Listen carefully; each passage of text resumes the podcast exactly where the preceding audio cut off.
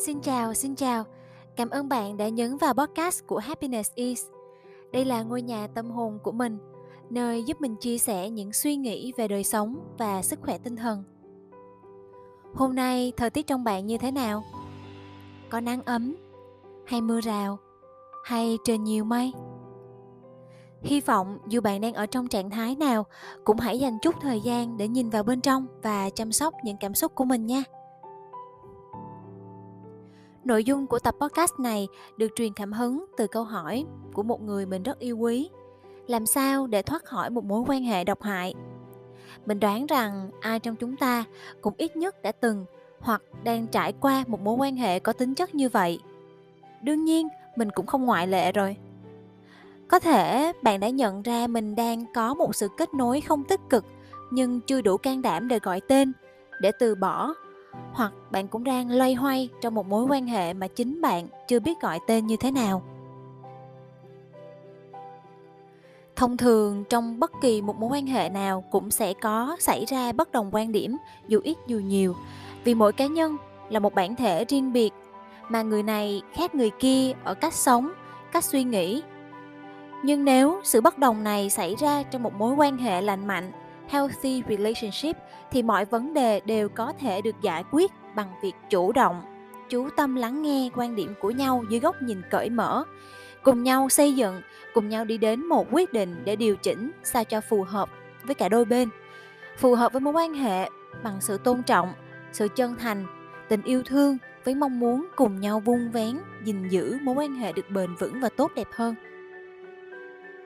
Tuy nhiên, mọi thứ sẽ ngược lại hoàn toàn nếu bạn đang ở trong một mối quan hệ độc hại. Toxic relationship Một mối quan hệ khiến chúng ta cảm thấy không thoải mái, gượng gạo, mất năng lượng, thiếu tự tin và luôn trong trạng thái cần phải gồng mình để vui vẻ. Đổ lỗi, chỉ trích, thiếu tôn trọng là những yếu tố thể hiện kiểu quan hệ này.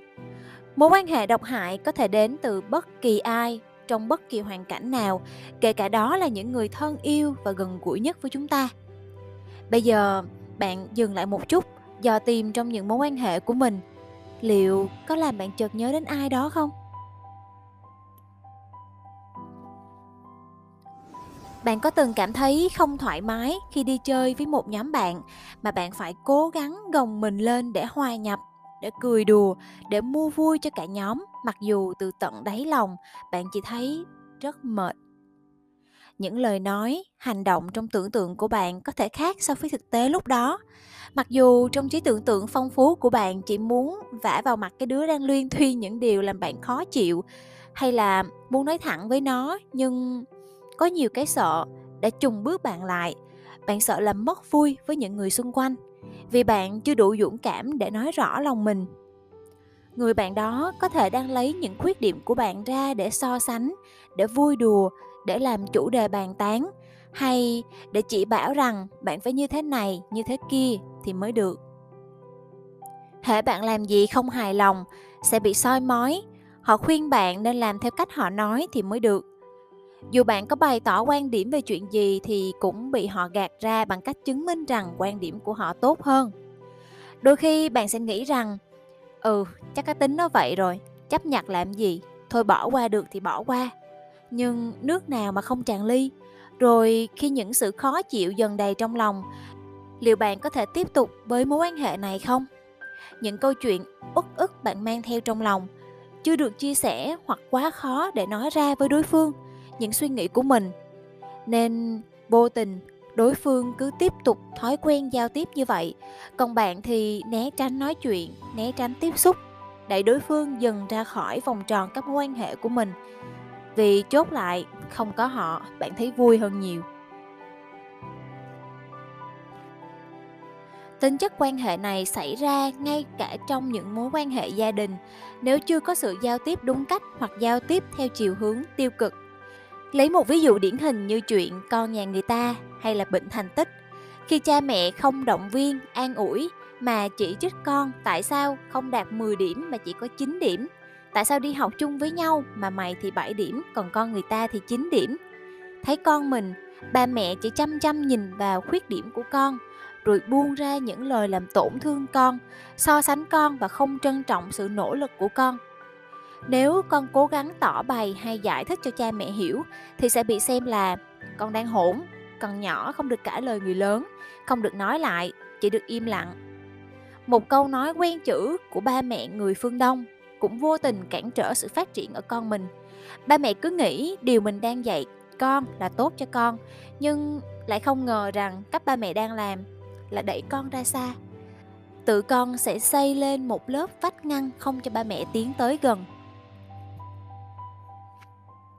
Ở một góc nhìn khác, mình quan sát và để ý thì thấy rằng vẫn còn tồn tại rất nhiều tâm lý ỷ lại. Thật ra, mình cũng chưa biết gọi tên chính xác như thế nào. Bạn nghe thử quen không nha? Cái kiểu tâm lý tự nhiên gắn vào tiềm thức như thế này nè. Vì đó là người thân, là người thương. Mình biết họ là người chiều mình nhất, quan tâm mình nhất, chịu lắng nghe mình nhất. Nên mình đã vô tình tự tạo thói quen muốn làm gì cũng được, vì họ rồi vẫn sẽ ở đó thôi.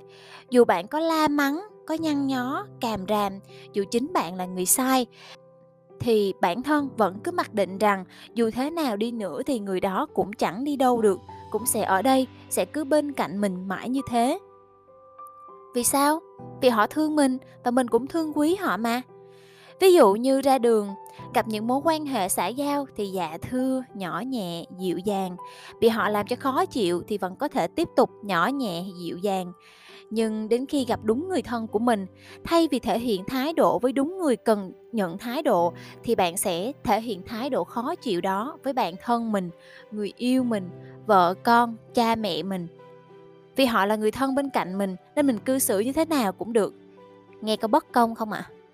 Tại sao chúng ta lại sợ làm phật lòng người dân mà không ngại làm buồn lòng những người thân của mình?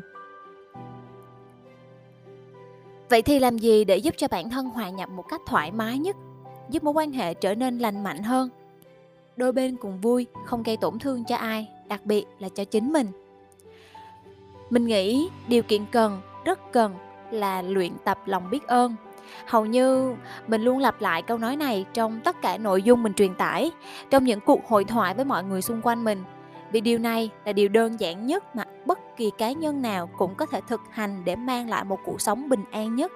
Mình nói thật á, liên đới đến vấn đề mình đang chia sẻ, nếu bạn biết ơn vì sự hiện diện của người bạn thương yêu, nếu bạn biết ơn vì người đó luôn có mặt khi bạn cần, luôn lắng nghe bạn, luôn giúp đỡ bạn luôn đáp ứng những nhu cầu của bạn, thì liệu rằng bạn có buông những lời khó nghe để làm tổn thương họ không?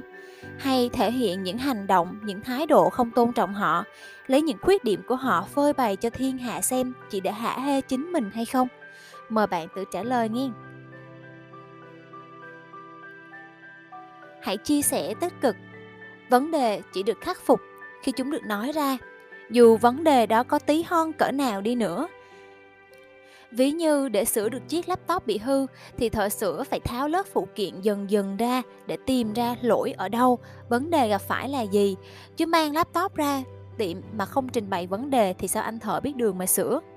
Nếu đối phương có những hành động khiến bạn phiền lòng, hãy thể hiện cảm xúc và mong muốn của bạn một cách cởi mở, đừng giấu giếm. Bạn hãy cho đối phương biết rằng họ không cần phải chịu trách nhiệm với những cảm xúc của bạn mình lặp lại nha. Bạn hãy cho đối phương biết rằng họ không cần phải chịu trách nhiệm với những cảm xúc của bạn.